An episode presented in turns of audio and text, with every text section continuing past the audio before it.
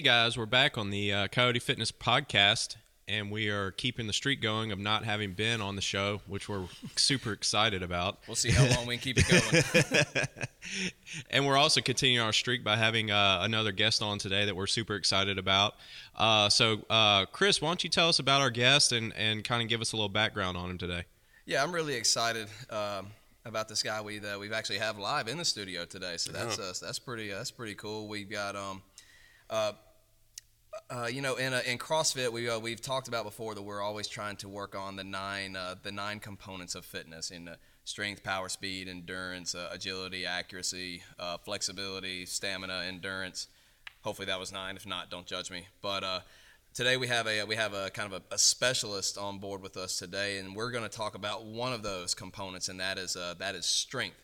Our guest is a former Division One football player. He's a power lifter. He is a current strength conditioning coach at the University of Kansas. And little known fact, two time con- uh, contestant on NBC's hit TV show, The Voice.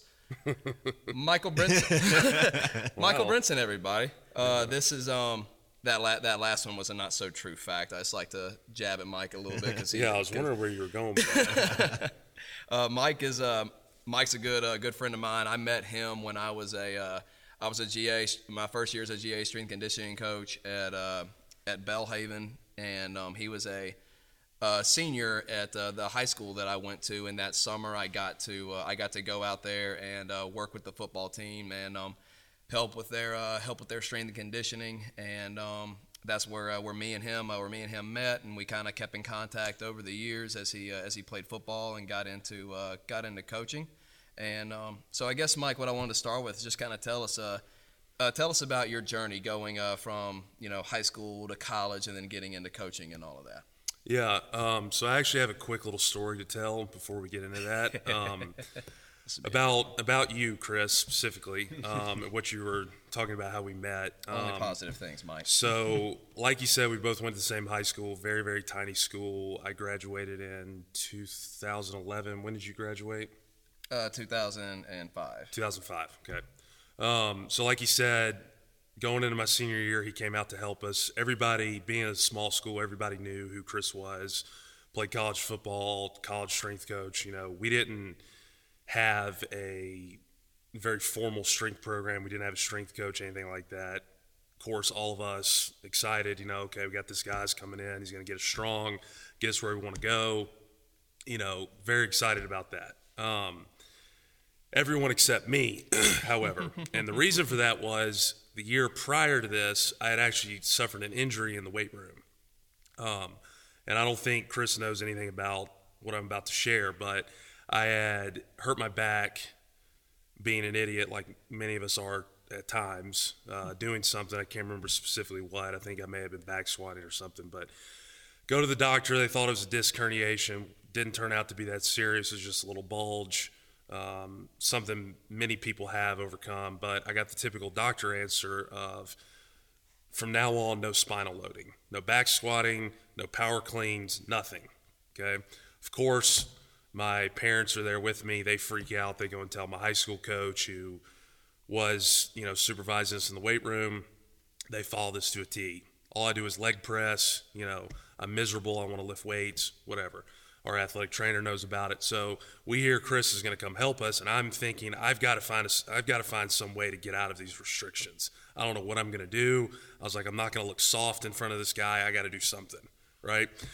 Somehow, the very first time he had us in the weight room, our head coach is gone, not there. Our athletic trainer's not there. I'm like, okay, this is my opportunity. Chris goes around the room, asks everyone as a group, does anyone have any previous injuries they need to tell me about, any restrictions that they need to tell me about? And of course, being the honest high school student I was, I said, of course, no, nothing's wrong with me. I'm perfectly fine. Load up the bar, let's go. And uh, off we went. But um, no, uh, like you said, I uh, grew up in Flowood, played high school football. Um, was fortunate enough to get a scholarship to go to Southern Miss to play football. Played uh, four years there as an offensive lineman. Um, when I got done playing, I interned for my current boss um, for a little while, then ended up GAing for him for a little while, and then I got promoted to full time assistant working with football and track and field. Um, and then in January of this past year, I got the opportunity to go with him to the or go out and work for him again at the University of Kansas, uh, working only with football, and I've been there since or been there for about a year now. Um, so it was a pretty easy transition for me to go from playing football to being a strength coach. Um, I always loved the weight room, uh, loved training, loved lifting weights and everything you know that revolved around that. Um, you know, I had a, I guess you'd say, a pretty typical journey that most have that play college sports and end up uh, working in a weight room. But yeah, that's kind of how I got to where I am now. Yeah, Mike. The uh, one thing that I really want to make sure that we cover in this uh, in this podcast today is, uh, you know, I have um, I have parents and uh, young athletes uh, that they come to our gym all the time and they tell us, you know, they wanna they wanna get stronger. They want their kids to to get stronger and um, it's just an arbitrary term that mm-hmm. gets uh, that gets thrown out from time to time. And uh, so I wanted to uh, I want to kind of dig in onto what that actually looks like because I know um, when I uh, by the time I had gotten to UCS and formally met you. Um, you had already uh, you had already you had been lifting a, a good long while, and um, I think you were probably a, tipping the scales around around 245, 250 by the time I actually yeah. got to UCS. But I do know that um, in uh in like your when you're your freshman sophomore year you were not nearly you were not nearly that uh, that big. I think you were kind of, you were uh, taller and um you know, probably probably what about about uh, 170 180 around that point yeah, yeah. I was tall and skinny. Yeah, yeah. and so uh, so we want to just kind of get your insights you know um, everybody like I, like I said everybody just comes in. They use a I want to get bigger and stronger. Mm-hmm. they use that as an arbitrary term but let's talk about what that what that actually looks like and I know you have some things that you wanted to cover. Yeah so when you're talking about getting strong, um, there's two ways you can go about it. One, you can look at it in terms of, say, like what I do as a power lifter, absolute strength, right? The most weight you can put on the bar for one rep, okay? That's one way to look at it. The second way you can look at it is strong relative to their sport, okay? So when you're looking at athletes, um, different sports are going to require um, different amounts relative to uh, their body weight or relative to the total needs of the sport um, and strength, right? Obviously, a golfer is not going to need the same amount of strength relatively as a football player or basketball player does, right? right. A baseball player needs to be very strong, yes, but it's in a different uh, plane of motion than a uh, sprinter in track and field is, right? It's more right. in a rotational sense. So, um, for this, we're going to be talking more about the second uh, way to look at strength, more in terms of uh, general strength for an athlete, right? Yeah. And with that being said, there are really three uh, big bullet points I want to hit that not only just for athletes, but for anybody who's going to the gym, anyone who's uh, who does like what I do and competes in, a, in an iron game or competes in CrossFit or weightlifting or whatever that I think are important for getting strong. Because to me, getting strong is a pretty simple uh, task, but it's so simple that people screw it up because they're looking for shortcuts or they're looking to it make can, it more complicated than it, it is. can be overthought. For Very sure. much so, and we're all guilty of doing it. Yeah. Um, everything I'm going to talk about, we've all done at some point, and anyone who's lifted weights long enough has done it at some point. Um, so the first um, big bullet point is patience. Okay, um, as you guys know, anyone who's lifted weights for a long time, getting strong doesn't happen overnight. It's a long process. Um, I don't know who said it, but the uh, the famous quote: "The minute you start lifting weights is the minute you're not you're never going to be strong enough. You're never yeah. going to be big enough. You're never going to be you know jacked or ripped enough or whatever it is, right? Um, so when you when you start out lifting weights, you start out training seriously for sport or whatever it is, you have to look at it, um, you know, as a long term process over say immediate success, and that's hard for a beginner because a beginner is going to have immediate success, right? Yeah. You can do whatever you want with a beginner and they're going to get stronger mm. just because their body hasn't adapted to anything. Their nervous system is becoming more efficient. They're learning how to create force. They're tapping into all this. Um, this potential in this in this uh, muscle tissue they've never used before. They're going to have immediate yeah. success. So They're like a baby deer learning how to walk. Yeah, and obviously with that immediate success, they think, "Oh, this is how it's always going to be." Yeah. And unfortunately, as anyone who's been lifting weights knows, that's not the case at all, right? Um, so I like to use the term slow cooking when it comes to a beginner. Um, you want to keep them as basic and as general as possible for as long as you can. Um, and the reason for that really is yes, you can do whatever you want with a beginner and they're going to get success. But with that in mind, you want to set them up for success down the road by laying a good foundation, laying a good foundation in movement capacity. And what I mean by that is their ability to squat, hinge, lunge, push, pull, carry, and do those movements with a high degree of uh, success and competency over and over again. Right. Your goblet squat looks exactly the same rep one, set one as it does rep five, set eight, or whatever. Right. That's movement capacity. That's what you want as a beginner. So It's like what we try to push uh, in our gym: mechanics, consistency, then intensity. Exactly, right? You have to have those things in place before you progress them and move them on. And it not only requires patience from the athlete, it's going to require patience from the coach too. Because, for example, if you have a beginner athlete comes into the gym and you have them three days a week, okay? To me, a perfect program for that for that athlete for three days a week for say four weeks, you spend 10, 15 minutes working whatever your clean progression is or Olympic progression is. It could be top down, bottom up, whatever it is. You're working a, uh, we'll say a goblet squat. We're working some kind of hip hinge. Can be a deadlift, can be an RDL. Okay, you're working some kind of upper push pattern. So we'll just say uh, a one arm military press. We're working some kind of pull. So we'll say a row, and then we're doing some body weight stuff. Okay.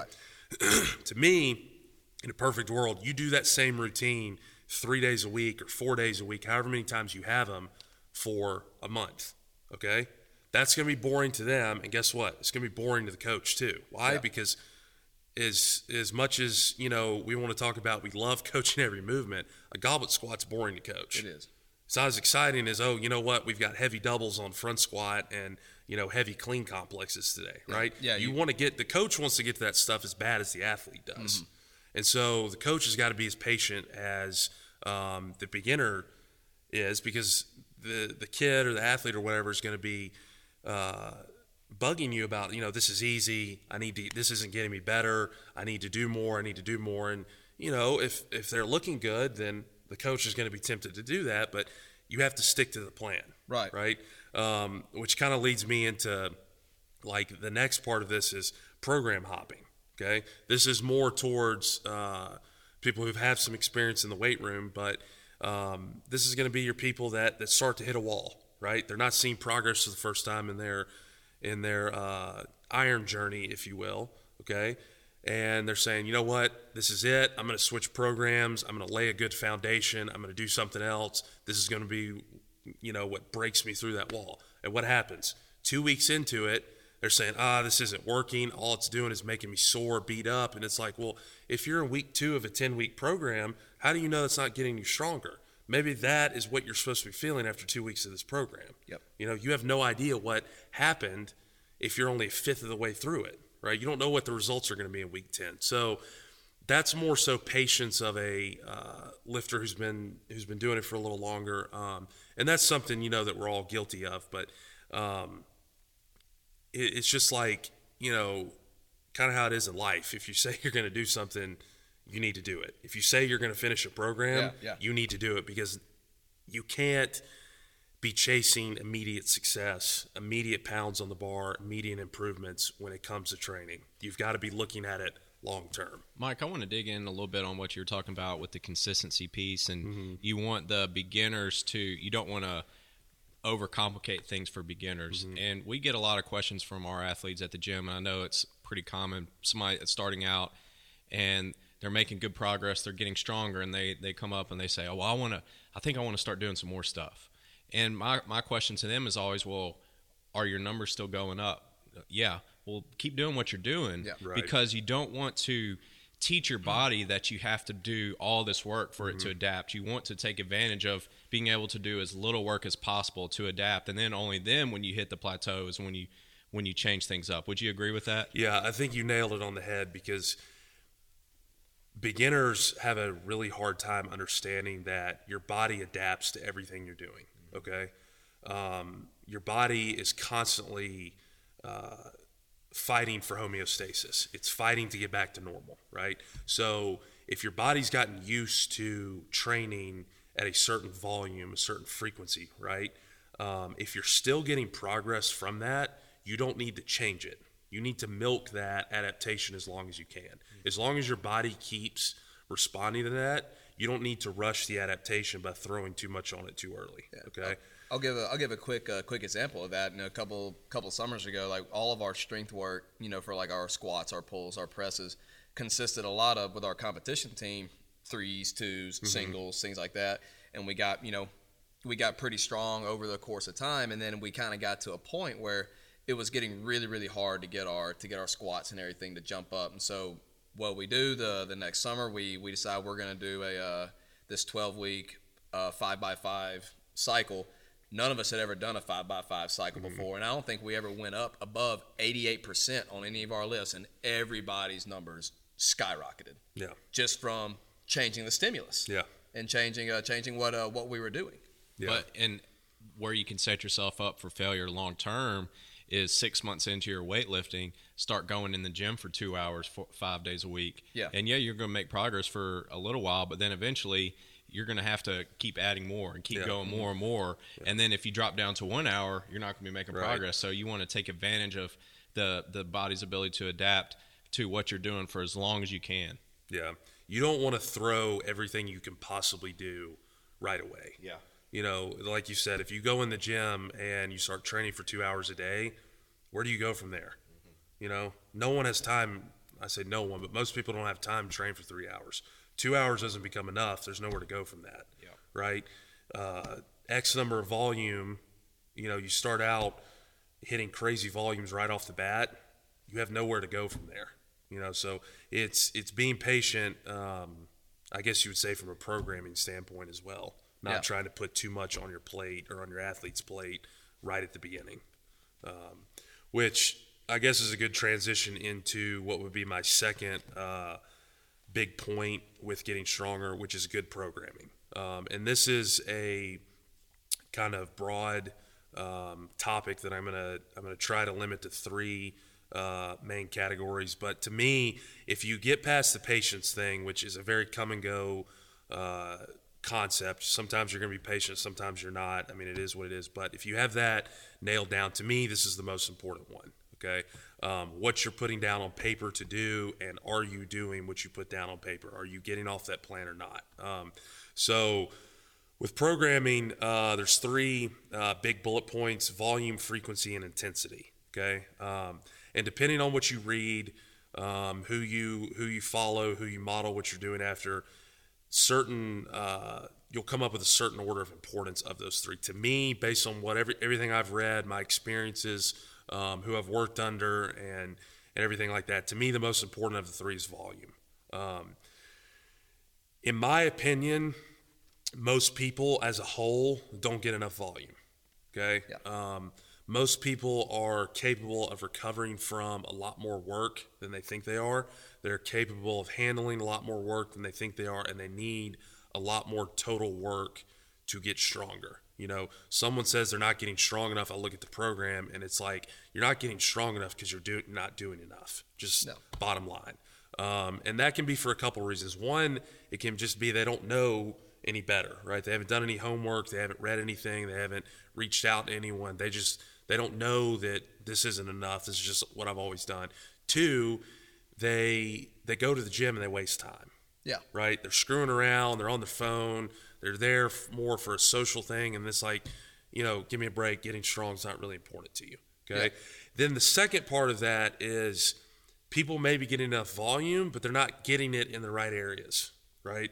If I look at your program and at least 50% of it is not your Olympic work, squatting, hinging, pushing, pulling, big bilateral movements, that's a problem in my in my mind anyway. Yeah, I, th- I think that's the biggest misconception with younger athletes. They talk about they want to get big and strong, and the first thing they do is go to the dumbbells, which have Yeah. their, which have their place, which has their training. place, yeah. But, like, if you're wanting to get strong, if you're wanting to get big, if you're wanting to make progress, you've got to stick with the meat and potato movements, the things that are proven over time, and frankly, the things that you can add the most weight to the bar in.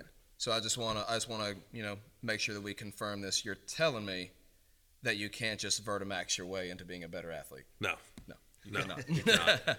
um, and Man, if I if I never hear the word Vertimax, anyone who tells you you can just do that, it's and has had results from that. It's it's more so the person didn't know how to jump.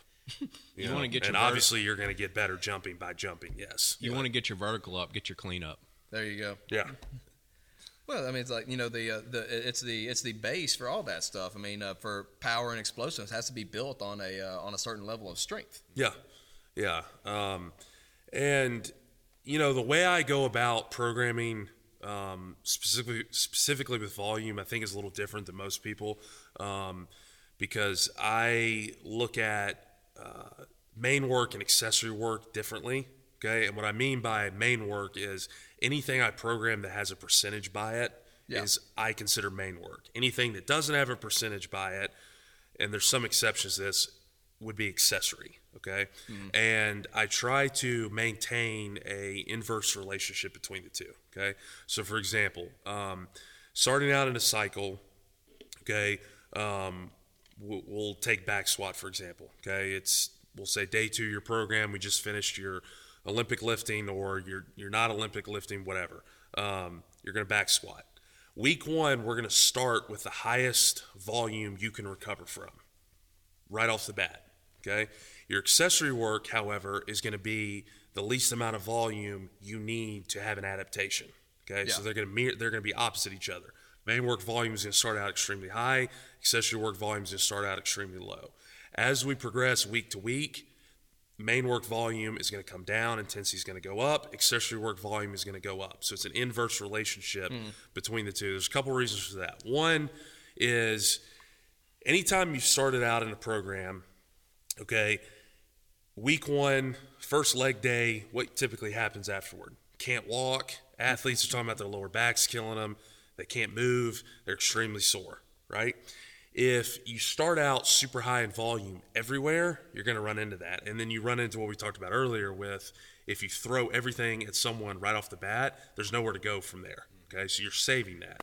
Um, and as your main work volume comes down, in order to uh, keep driving an adaptation forward in terms of uh, hypertrophy and overcoming more work, because as your body gets better at recovering, you have to put more onto it to keep making progress. You've got to fill that gap somewhere, and the easiest way to do that is accessory work. You just do more work week to week. And when I say you do more work week to week, I don't want people to hear that and just make crazy jumps in volume week to week. It's add a set to everything. Add two reps to everything. If you did three by five week one, go to four by five. Go to three by eight. Right? Yeah. Don't make a jump in both each week. Don't go three sets of five pull ups week one and then go to four sets of ten week two. That doesn't make any sense. It can't do that. Right? Yeah. Make reasonable jumps week to week, but um, be you know sensible about uh, what your athletes can handle. You know, um, beginner athletes are obviously not going to be able to handle as much volume starting out as your you know junior uh, football players are. Right. Right. They've trained with you longer and have you know gotten used to your style of training and are able to recover from stuff so they can handle more volume on the front end. But I think having an inverse relationship between main work and accessory work is important because if you do it right, you're able to still do more volume week to week, which is important for hypertrophy reasons, work capacity reasons, but you're also still able to do uh, heavier weight because your main work is coming down. You're still able to drive a strength adaptation forward. Right. If that makes sense. Yeah, yeah. Um, So, you know, and another benefit of, of doing more volume, especially with beginners, um, and also I'll say more volume, less movement variety with beginners, is it gives them more opportunity to practice the movement. Yeah. Right? If you're doing uh, goblet squats or front squats three days a week and you're getting 15 work sets, that's 15 times they've had to practice the movement.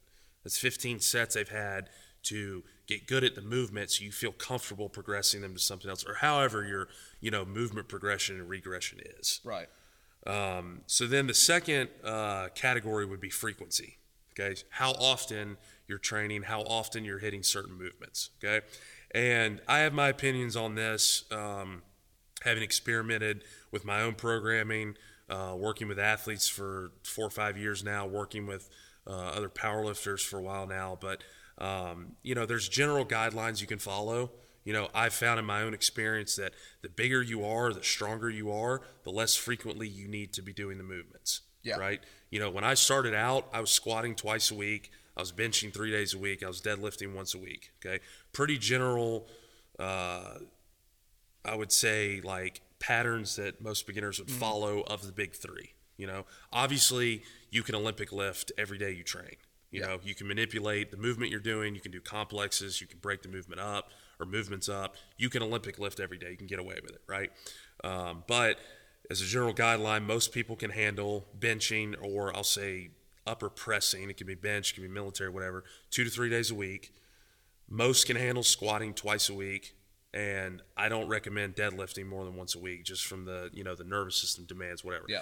If you flash forward to where I am now, I bench twice a week, I squat once a week, I deadlift once a week. That's all I can handle. Yeah, it's you know? because you've gotten uh, you've gotten so far into that uh, into that energy system. You are so efficient within that uh, within that Mm-hmm. high output energy system that if, when you start loading up the bar with the amount of weight that you can handle, it wrecks your nervous system and it Right. wrecks your body a lot more than it would if I were to take. Uh, you know, a, a tennis player who wants to get stronger. I throw Yeah. Mm-hmm. I throw ninety percent of his weight of his one rep max in the bar. He'll probably turn out for Yeah. eight sets. You you have to be uh, have a really good day to be able to hit ninety percent of your max. Yeah. Yeah. Yeah. And, you know, ultimately it's going to come down to the coach understanding uh, the athletes he's working with, what they need, what the sport needs, um, where they are training age wise. You know, the higher the training age, it can go both ways. The more they can handle, but also maybe The more uh, recovery they the more need. recovery they Yeah. need, right? Um, so it's it's understanding, you know, your group, and quite frankly, it's getting experience with it. You know, Mm-hmm. I it kind of drives me crazy. You see a lot of strength coaches. You know, it can be in in my field, it can be in you know one of the iron sports that they don't train, which makes no sense to me, Mm-hmm. right? How are you going to practice, uh, or how are you going to preach? You know, getting under a bar, you know, straining and and and preach recovery and your lifestyle and all these things that are important for getting strong, excelling in a sport. If you're not doing it, Yeah. you know, and you have no you have no frame of reference, right? Um, but but anyway, um, getting off on a pretty tangent there, Pretty, but pretty good segue into uh, into the uh, the last little tidbit there. talking Yeah, well, before we get to that, last little bit about programming, uh, and then we'll move on. Talking about intensity, okay? And this probably is the one that I see people screw up the most, okay? Because the if you don't know anything, you don't haven't experienced anything, the common thought is to get strong, I need to lift heavy weight all the time. Yeah. No, it's not that way. Okay. Um, my experience, the bulk of your work, I'll, I'll, I'll go as far as say 75% of your work should fall between 60 and 80% intensity. Okay. Um, you know, some people will argue higher than that, lower than that, less percentage of your work in there. I've just found that that percent range allows for the most work to be done. The uh, You're, talk, you're talking about in terms of uh, of total of total reps, yeah, like total repetitions. Yeah. Um, total repetitions or just number of sessions, if you will. Like if you're Gotcha. looking at a 12 week program, um, say you're going to test week 13 or test week 12, really weeks one through eight, I'm not probably not going above 80% Okay. ever um, because I'm trying to accumulate as much work, as much reps, as much volume as I can in that rep range. Because A, I can recover very quickly in that window. I can get a ton of work done in that window, and I'm getting stronger Yeah. in that window. You know, and I'm getting hypertrophy uh, benefits. And what you run into is above 80%, which certainly has its place. You definitely need to go above 80%, but it needs to be planned, I will say. Um, you start having to look at adding in recovery. Okay. Below 60%, while it has its place, maybe week one of a program coming back from, you know, time off or whatever, you start looking at diminishing returns. Yeah. Okay. You're not really getting a ton of strength benefit. You are getting some hypertrophy benefit, you're getting some work capacity, but that, that below 60, you're not really going to get a ton in terms of uh, strength benefit. So, um, you know, I would say plan to go above 80%. Have it, you know, periodized out to where it makes sense leading into it. You know, just don't randomly do it. Yeah. Don't be like, oh man, they're, you know, the bar's flying today at 75, 70%. Let's go up to 85. No, that's not sticking to the plan. That's not being patient. Right. Um, so that, you know, that would uh, kind of wrap that up on programming. And, and uh, the third category um, would be lifestyle nutrition. Okay. And I'm going to be the first to say I have no certifications in nutrition. I'm no health expert by any means. What I do know is how to get big, how to get strong. Um, you know, not to be that guy and brag on myself, but I was um, 125 pounds in the seventh grade. I graduated high school at 250. Um, I walked in at Southern Miss at 255, 260, and by my junior year, I was 310. So I do know how to gain weight, um, and I think I have a pretty good handle on how to do it in a like reasonable fashion without just getting you know sloppy, Sloppy. and gross and uh, you know eating a bunch of crap that's not helping you. Um, but when it comes to lifestyle and nutrition, you know, when you're talking with your with your athletes, you've got to understand, especially beginners, you can't come at them in a like in a sense or tone of voice of like shame on you for doing everything you've been doing. You know, you've been wasting time. Like, you got to understand, people don't know any better. Yeah. Right? You may be working with an 18 year old as a freshman in college who's eaten and drank a certain way 18 years of his life. He literally doesn't know, or she literally doesn't know any better. Right? So you have to be patient and understand that you are addressing topics that and presenting information to people that is completely foreign. Yeah. Right? And with that being said, you've got to uh, be strategic in making small changes, right? Don't try and change everything someone's doing right at once because you're going to overwhelm them. They're going to they're going to get frustrated. They're going to give up, right? Um, but you know, one thing you can stress to them if getting stronger, getting bigger, getting better is a priority, your life outside of training's got to reflect that. Yeah, right? The old saying goes, you train for an hour, you have 23 hours to screw it up. Right? Um, so I'm not going to get into, you know, like more sensitive subject matter, but if they're having issues like drug and alcohol, you've just got to find a way to frame it that, you know, you're spending all this time training, investing in your body, trying to get better. You're you're wrecking it with everything you're doing outside of Yep. outside of the gym.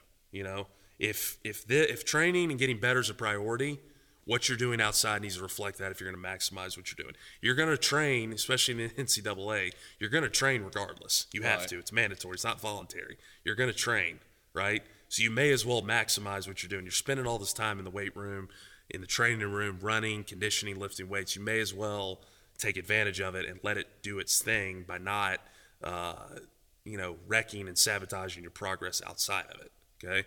Um, and, you know, the question always comes up, and I'm sure you guys get this all the time younger athletes wanting to get big. The other part of that is, I got to gain weight. I got to gain weight, right? It's and always the second question. yeah, how do I gain weight? How do I gain weight? And really, the simple answer is, well, you got to eat more. You know, because if you if it comes down to it, at, at its simplest, uh, in the simplest sense, it is, it's math. Yeah, right? It's absolutely. calories in, calories out. If you're not gaining weight, increase your calories until you start seeing the scale go up. Yep. Right? If you're losing weight, it's the opposite of that, obviously. Okay. Um, you know, when if you're looking at like a, a skinny skinny kid who's wanting to gain weight, you know, he's spending all this time in the weight room, lifting weight, doing the best he can. You've got to stress to them that in order to get big and get strong, you have to eat like it, right? You have to be willing to get uncomfortable. And that was the thing that I struggled with for a long time was you have to eat to the point and past the point of getting uncomfortable, right? Yeah. And you don't want to give someone an eating disorder, obviously, right? You don't want to make someone eat until they start throwing up after every meal or they're like skipping me. Like you don't. I'm, I'll say now, like you don't want to cause that, but they have to get comfortable with the idea of you have to eat every two hours. Mm. You have to eat until you are bloated and full, and then you got to do it again. You got to do it again. You got to do it again. And then when you think you can't eat anymore, you know, I need you to It, beco- it becomes a part-time job. If, yeah, um, yeah, and I mean, getting if absolute if getting if, if training for absolute strength and getting bigger and stronger is what you want to do. yeah, and I mean, like quite honestly, it's an investment. It's expensive. Yeah. You know, if you're looking at like a high school athlete who is used to eating once, twice a day, you're asking me six. You know, you want him to eat all this food, you want him to drink a gallon of milk a day. Like his investment in food is about to triple. You know, like they have to understand that. But again, you go back to is this important to you or not? If it is, then it's a no brainer. You got to do it. And um, when it comes to like the next question is, well, okay, I need to eat more. I get that. What do I need to eat? Okay. Keep it simple. All right. Just keep it as simple as you can. Is there protein at every meal? Yes or no? Okay. Do you have a fruit or vegetable at every meal? Yes or no? Do you have some kind of perfect world complex carb at every meal? Yes or no?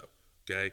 Again, understand who you're working with, right? If they don't know what any of that means, just lay it out for them. Give them some options for each one. Yeah. If, you know, they're just going to fight you tooth and nail over, "Ah, I don't eat vegetables, okay, fine. Eat some fruit. Okay. Throw it, throw some spinach in a shake. Okay. Oh, I, I don't I don't eat you know whatever complex carb. That's fine. Find some kind of carb they'll eat because again we're talking about gaining weight. We're talking about getting strong. We're not talking about getting a six pack. Right. You know, at the end of the day, calories are calories. We need that. Um, so, um, you know, when in doubt, keep it simple. Um, I would tell I would tell them also hydration is hugely important. You know, uh, if you if you are trying to get strong and you're not drinking a gallon of water, you need to fix that immediately. That's an easy fix to make. Yeah. Uh, just very simple. Get a gallon jug of water, drink that every single Drink day. it. Yep. Um, you know, and and the last little bit I would say about this topic, um, and this kind of goes back to what we were talking about with adaptation.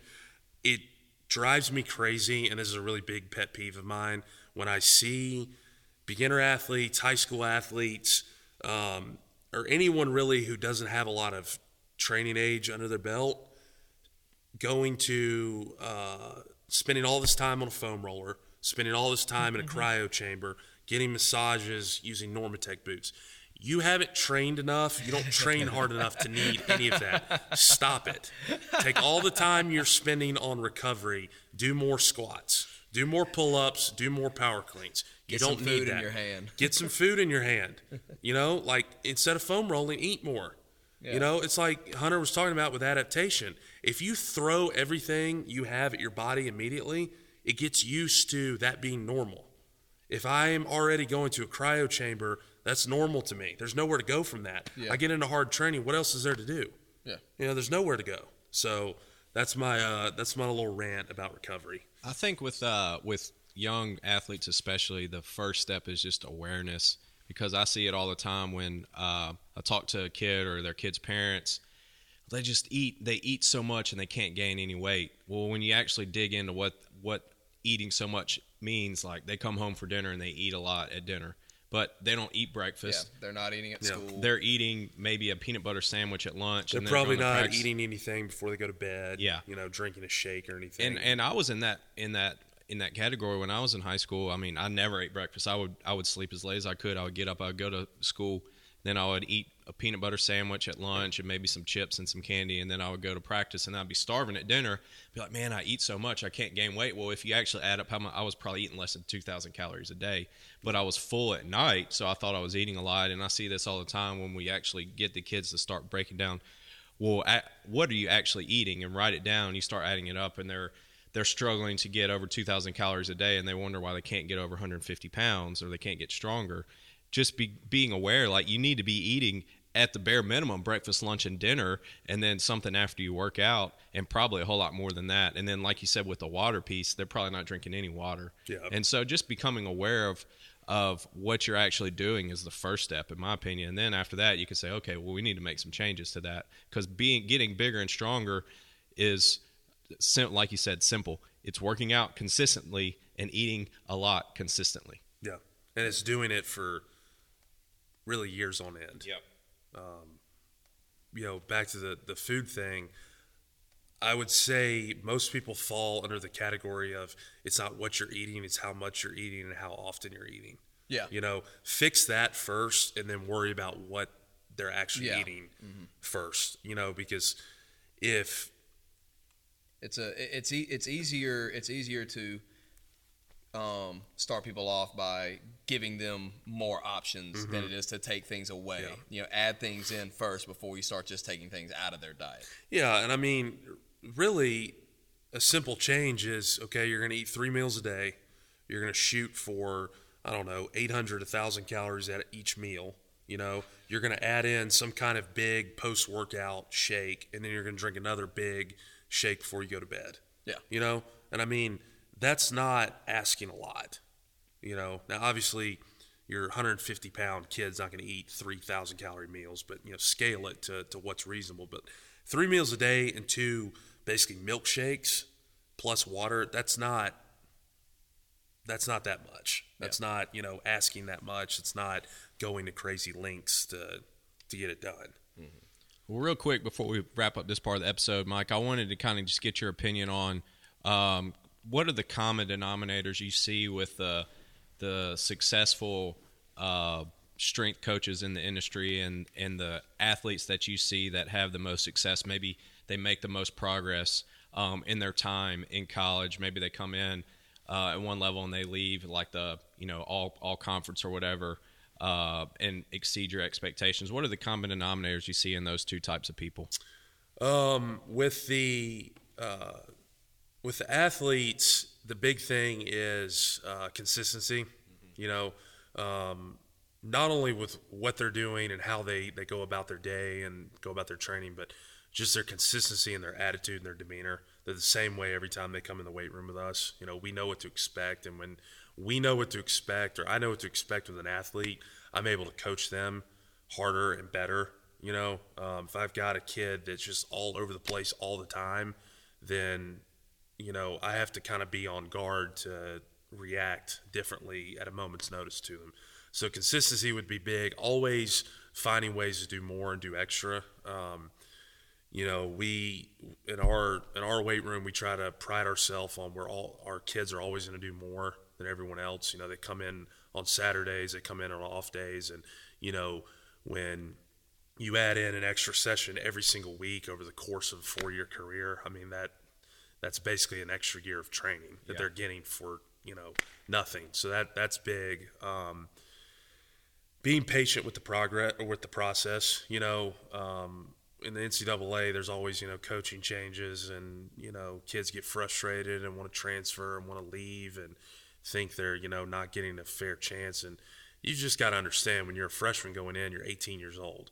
You're going up against 22, sometimes 23, sometimes older people. I mean, they're grown-ups compared Grown-ups, to yeah. you. You know, you've got to understand you may not just beat out them right away. They've got four or five years of training, four or five years of practice, game experience on you. Be patient with what you're doing. Your time will come. And in my opinion, every time you transfer, and obviously there's going to be exceptions to this, you know, uh, if you've graduated and you're just looking for another opportunity, whatever. But most of the time when you transfer to me, you are kind of resetting what you're doing, right? You come into a weight room, you have to basically relearn everything.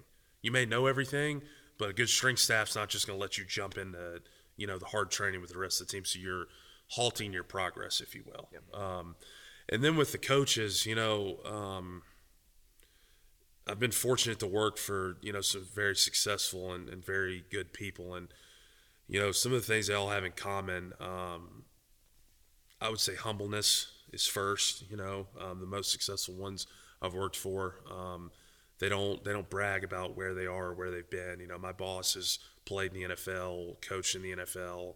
I mean, he's you know been right there at the top of the profession, and unless you just asked him about it, he's never going to tell you that. Um, you know, he's he's very humble about where he's been and how he's gotten there. Um, always willing to work.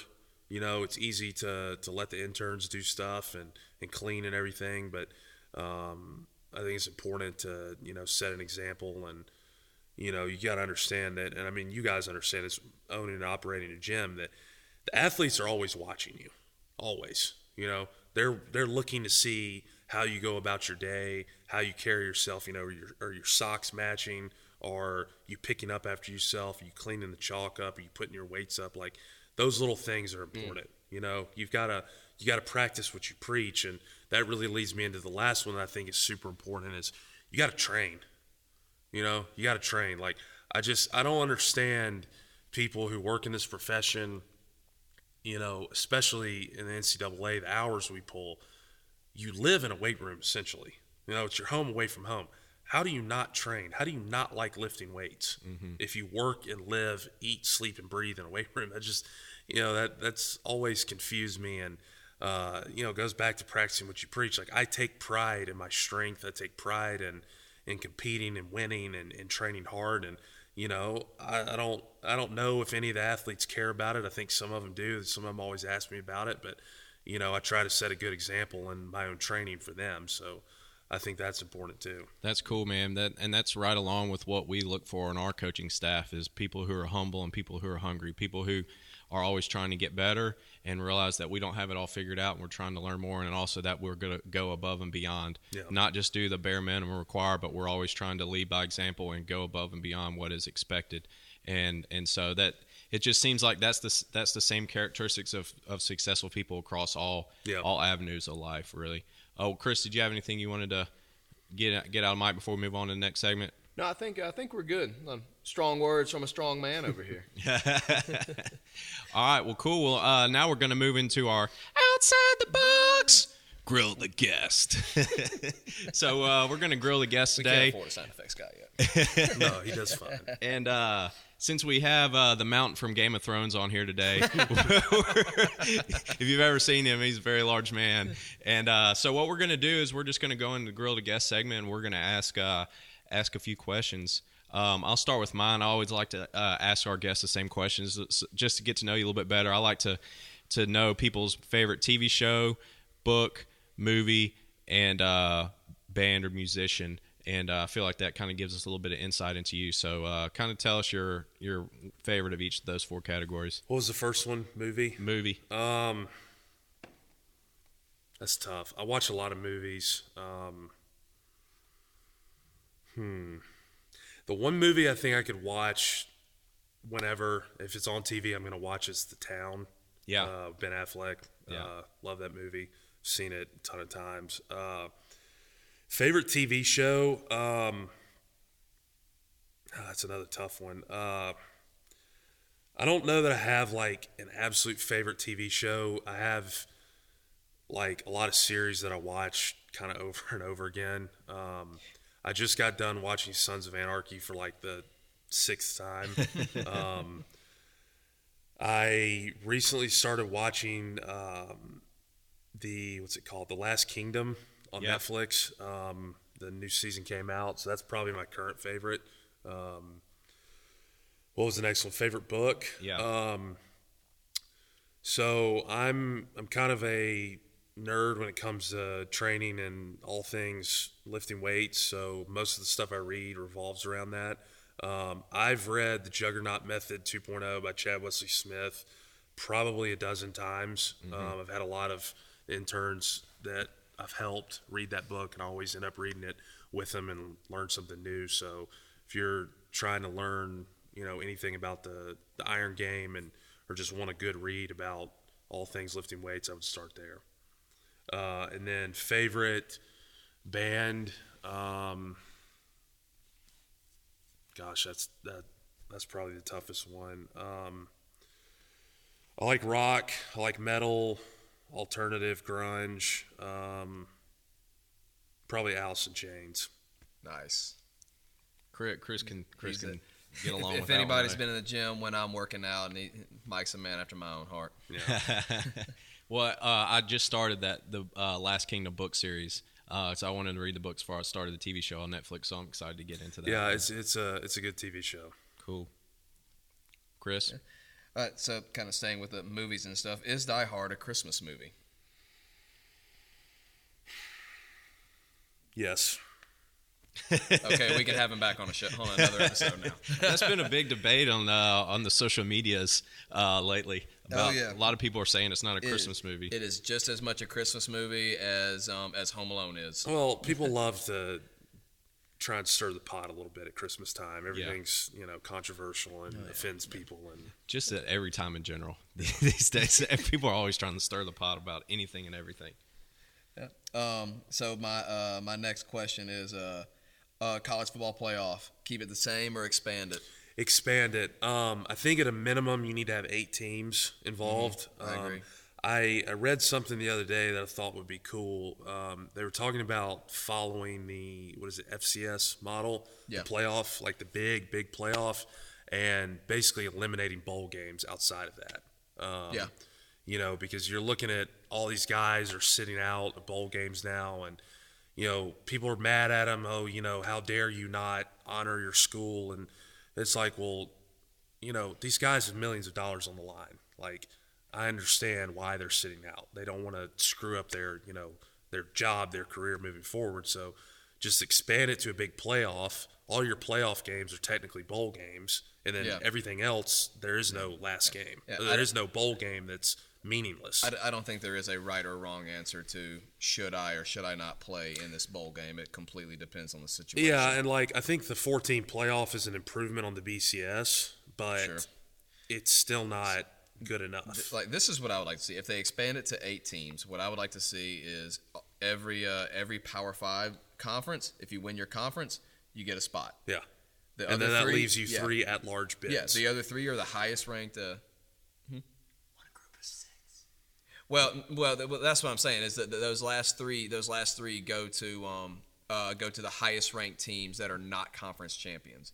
So that allows, like, if Notre Dame is in the top, uh, is in the top eight, you know, they automatically get a get a spot. Someone like US, uh, UFC would get a spot in there this time. UCF. U- UCF, sorry, UCF would get a spot in there. Um, I think to me that'd be the best way to go about it because I just do not like the fact that uh, that you cannot win your not be the best team in your conference and still and still be uh, be in the playoff. I think with the four team playoff, you can make an argument that there's a team out there who possibly could win the national championship that didn't get make it. Yeah. I think with eight teams, I don't think you can make that argument. No. I don't think there's a team outside the top eight who who could realistically have a chance to win. So I I really like the idea of having the eight team playoff. I th- just as a fan, it would be fun to watch. I, I mean, more playoff games, the better, in my opinion. Those are those are that's what I love. What love about the NFL so much is the playoffs. It's so much fun to watch, and uh, I, I would love to see an extra round in the in college football because Absolutely. I mean, like you, the bowl games. I mean, they're cool and all, but they really don't matter that much. And you, the stands are half empty, and and the best to player a lot of times isn't showing up. So To me, to me, it's just the, the bowl games. It's just a little extra football before it goes away for the summer. yeah, Um, so my last uh, my last question are your your biggest uh, professional influences. You just give me two or three. Um, the my current boss Zach Woodfin uh, is huge. He gave me my first opportunity. Um, he's just far as character goes, he's probably the best man I've ever met or been around. Um, really fortunate to uh, get to work with him every day. Um, Second would be uh, my first strength coach in college, uh, Paul Jackson. He's the head strength coach at Ole Miss. Um, he was my first exposure to any of this, really, at a professional, in a, like in a professional sense. Um, and I didn't really know that this was a field prior to getting to college. And when I saw him and his staff and how they went about things and how good they are at what they do, that's what made me decide I want to do this. Um, yeah, those are probably the, the two big ones. I'll uh, I'll kind of wrap it up by, by saying this for you guys um, who don't know a whole lot about the world of uh, of college uh, college strength and conditioning. You want to talk about guys who absolutely eat, sleep, and breathe what they do. People that have just unbelievable passion for for their athletes and their uh, and their coworkers and just their profession in general. It is a it is a sun up to sundown job, almost uh, almost year round. You uh, you have to move uh, move around a lot. I know I know uh, Mike has uh, has worked uh, worked basically for free for a, for a while before he was able Yeah. to get his first paying gig. I tell people a story about a buddy of mine who was a uh, an intern at intern at Belhaven, an intern at, in Colorado Springs, uh, GA at Valdosta State, interned at Baylor and LSU before he even got his first paying gig. It is uh, and um, I think it's a it's somebody it's a it's a it's a profession that goes widely widely unappreciated, and um, there's a just uh, if you ever have a chance to meet a college strength and conditioning coach and you're interested in fitness, man, dig into these guys because they have, you know, just more. They've read more books and they have more information than you can even uh, than you can even fathom. Hey, Mike, do you know that strength coach from Northwestern that was been all over Barstool at the games with the tight shirt? And no, going nuts I, have the never met. I've never met him. Um, I will Nobody has ever broed so hard. I will. guy, I will man. say he's more of the uh, exception than the rule. Um, my my job on the sideline wasn't this past year wasn't quite as uh, You- exciting. Mine You, was, you weren't the hype guy, huh? No, I was the escort for anyone ejected for targeting. Um, and you know, The funniest video of that was Northwestern. I forget who they were playing, and they showed them warming up before the game, and they all had their shirts off out there warming up. And then all of a sudden, you see like this seventy-five-year-old guy out there with his shirt off. I Man, what are you video. doing?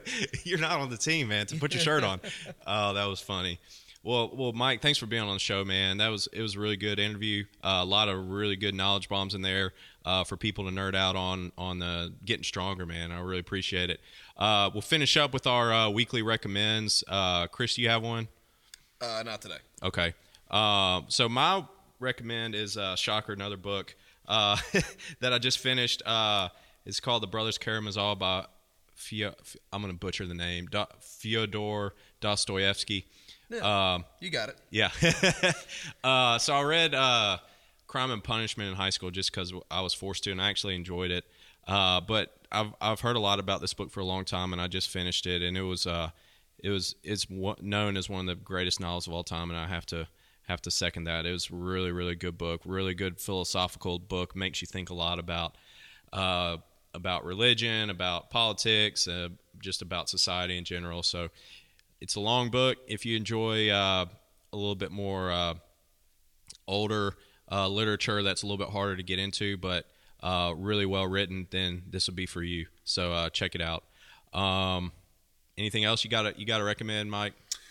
I do. Um, so, fortunately and unfortunately, traveling back and forth between here and Lawrence, Kansas is about a 13 hour drive. Has given me opportunity to uh, listen to a lot of uh, podcasts. And for anyone who has to travel really far, like I do, um, Hardcore History Oh yeah, by Dan Carlin. Um, he, you know, seven, eight hours of him talking about a subject, you'll learn more in depth about it than, you know, you will in school. So um, I just finished up the one on the uh, Cuban Missile Crisis and uh, the Cold War was really fascinating. So if you got some time to kill, I would recommend I haven't that. listened to that one. Which one was that? What was it called?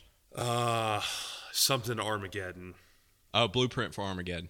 Yeah, Yeah. no, Destroyer of Worlds. Okay, sorry. yeah. it's about. Uh, it starts out about the uh, creation and invention of the atomic bomb, and then segues into the Cuban Missile Crisis. I, I'll have to go and it's listen to that long. one. I I didn't it's listen to eight, that one. I think it's eight hours. Yeah, I've listened to most of those, and I, I think I think we've talked about it before on the show. My favorite one is the Wrath of the Khans one. Have you listened to that one? I haven't listened to that one. I think you his older ones before episode fifty, you have to purchase off his website. It's like five episodes for like ten bucks. I mean, it's like fifteen hours of content, so it's worth it. But that was my favorite one. Uh, man, he makes history fun. He, He really does. does.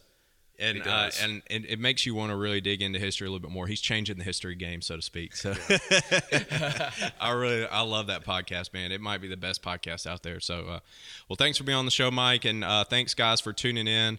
Uh, check us out on uh, iTunes. Give us a, a review. Give us a, a rating. Uh, we've been getting we've been slowly acquiring. Uh, reviews and ratings over over time, so we really appreciate you guys. And thanks for listening. Uh, we'll see you guys next time. Thank you.